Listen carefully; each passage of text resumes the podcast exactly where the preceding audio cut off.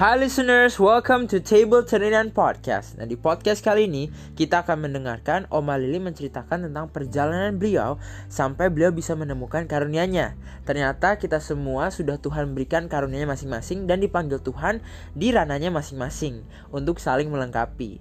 Yuk sama-sama kita dengarkan yang pastinya akan memberkati kita dari generasi ke generasi.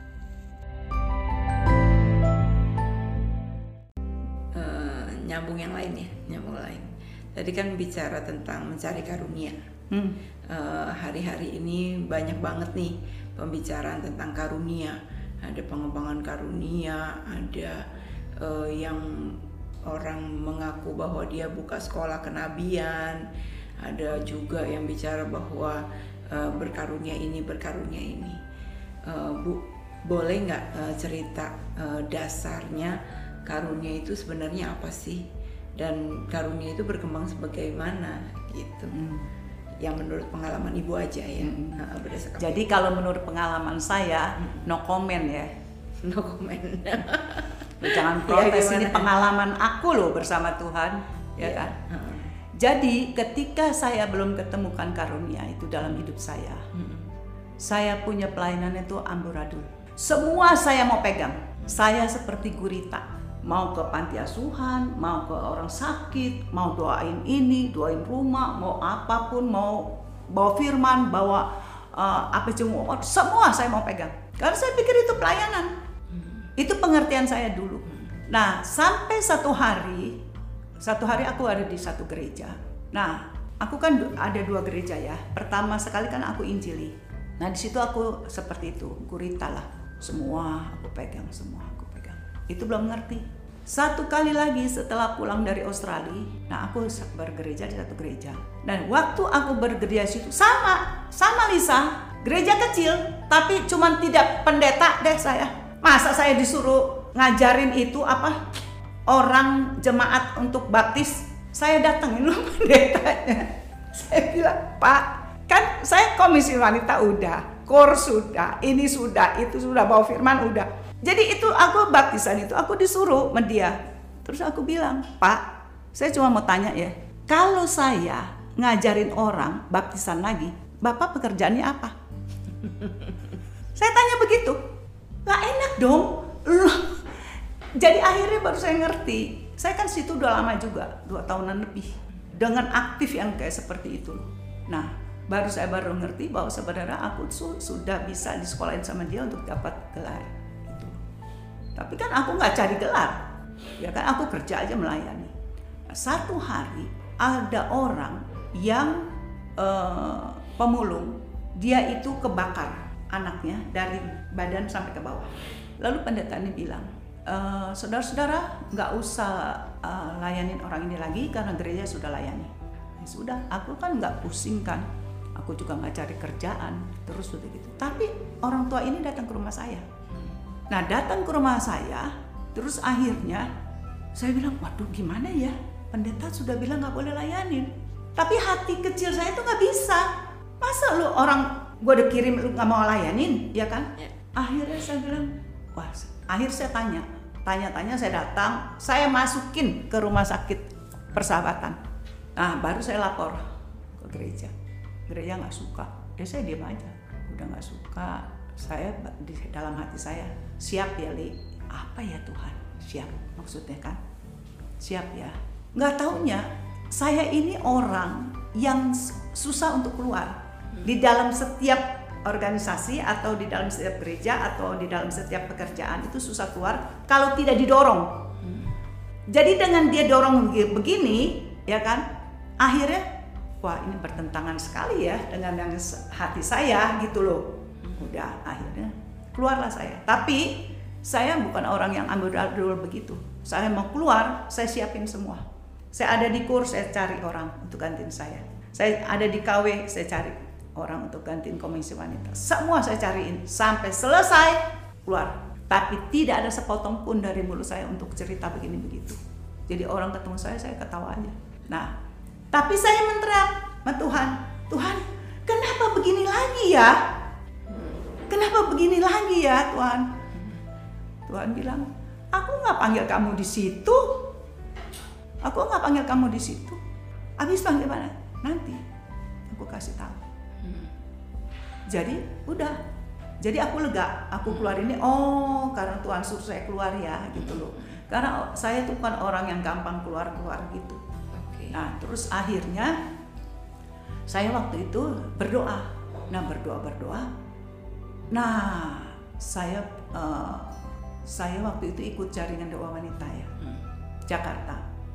Nah, waktu ikut jaringan doa wanita Jakarta, nah sat- salah satu pendeta itu bilang minta untuk salah satu orang dikirim ke mereka untuk belajar pemetaan, gitu loh. Karena tim eh, anggo- apa pengurus dari JDN itu, eh JDW itu kan eh, yang paling santai walaupun punya suami saya. Jadi mau disuruh ke mana pun saya bisa gitu loh, nggak ada yang marahin gitu loh maksudnya. Jadi saya lah diutus. Tapi saya bilang sama mereka, boleh utus, tapi saya nggak mau pekerjaan lagi ya. Saya bilang gitu.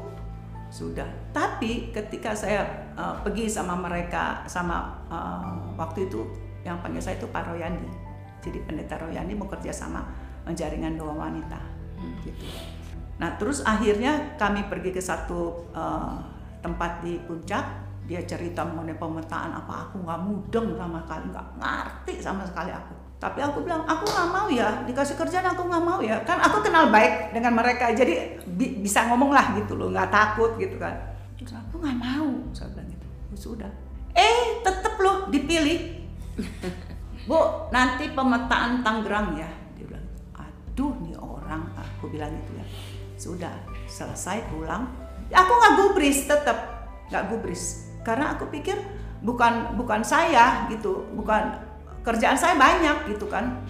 Nah tapi satu hari itu aku tuh disuruh Tuhan. Kan kalau pemetaan itu kan harus kita tahu backgroundnya semua kan. Iya. Jadi saya disuruh ke toko buku untuk cari backgroundnya Tangerang. Saya pergi ke Gramedia Kelapa Gading, saya lihat di sana nggak ada buku mengenai Tangerang. Nggak ada buku apa yang mengenai Tangerang. Ada juga Bali, Toraja, semuanya nggak ada. Terus saya berdiri di depan rak. Saya bilang Tuhan, saya tidak pulang sebelum kau ketemukan itu buku. Karena engkau yang suruh saya kemari. Jadi tahu nggak, Liz? Saya korek satu-satu itu buku. saya ketemu Banten Katulistiwa. Saya bongkar itu isinya mengenai kebantenan. Semua Tangerang, Lebak, semua semua ada di situ. Nah sudah, ah, aku bikin itu pemetaan, udah. Ceritanya ketemu lah dengan kelompok mereka. Terus akhirnya satu hari JDN, JDN panggil saya, Bu Lili, tolong bicara mengenai uh, pemetaan. Saya bilang, oh iya, tapi sudah saya bilang ini Tuhan ngomong apa sih? Pemetaan itu ngomong apa gitu loh? Aku nggak ngerti. Tetapi selama uh, tahun berapa ya itu ya? 96 kayaknya itu 96 eh 9 dia 96 dia mau ke 98 sih kerusuhan kan? Berarti kita 96 deh kayaknya. Nah itu kejadian itu itu kalau saya punya pengalaman dengan Tuhan saya tulis. Jadi saya nih misal dapat tantangan saya mau pergi ke um, Pulau Seribu terus saya dapat tantangan apa? Saya tulis. Bukan jadi tantangan itu buat saya mundur enggak. Tapi saya bawa ke Tuhan nah itulah yang membuat saya makin maju gitu loh. Nah setelah itu waktu JDN suruh saya akhir saya bilang saya bicara apa ya Tuhan? Gitu. Jadi saya bikin satu kayak makalah ya. Eh, kan orang bilang buat apa sih pemetaan rohani? Gitu kan orang juga bisa doa gitu gitu. Terus saya tulis di di makalah saya itu salah satu kita berdoa adalah pemetaan rohani. Karena pemetaan rohani itu kita doakan dengan tepat dan penuh sasaran. Gitu loh. Jadi saya bikin makalah itu karena hasil dari saya dapat tantangan dari dapat itu.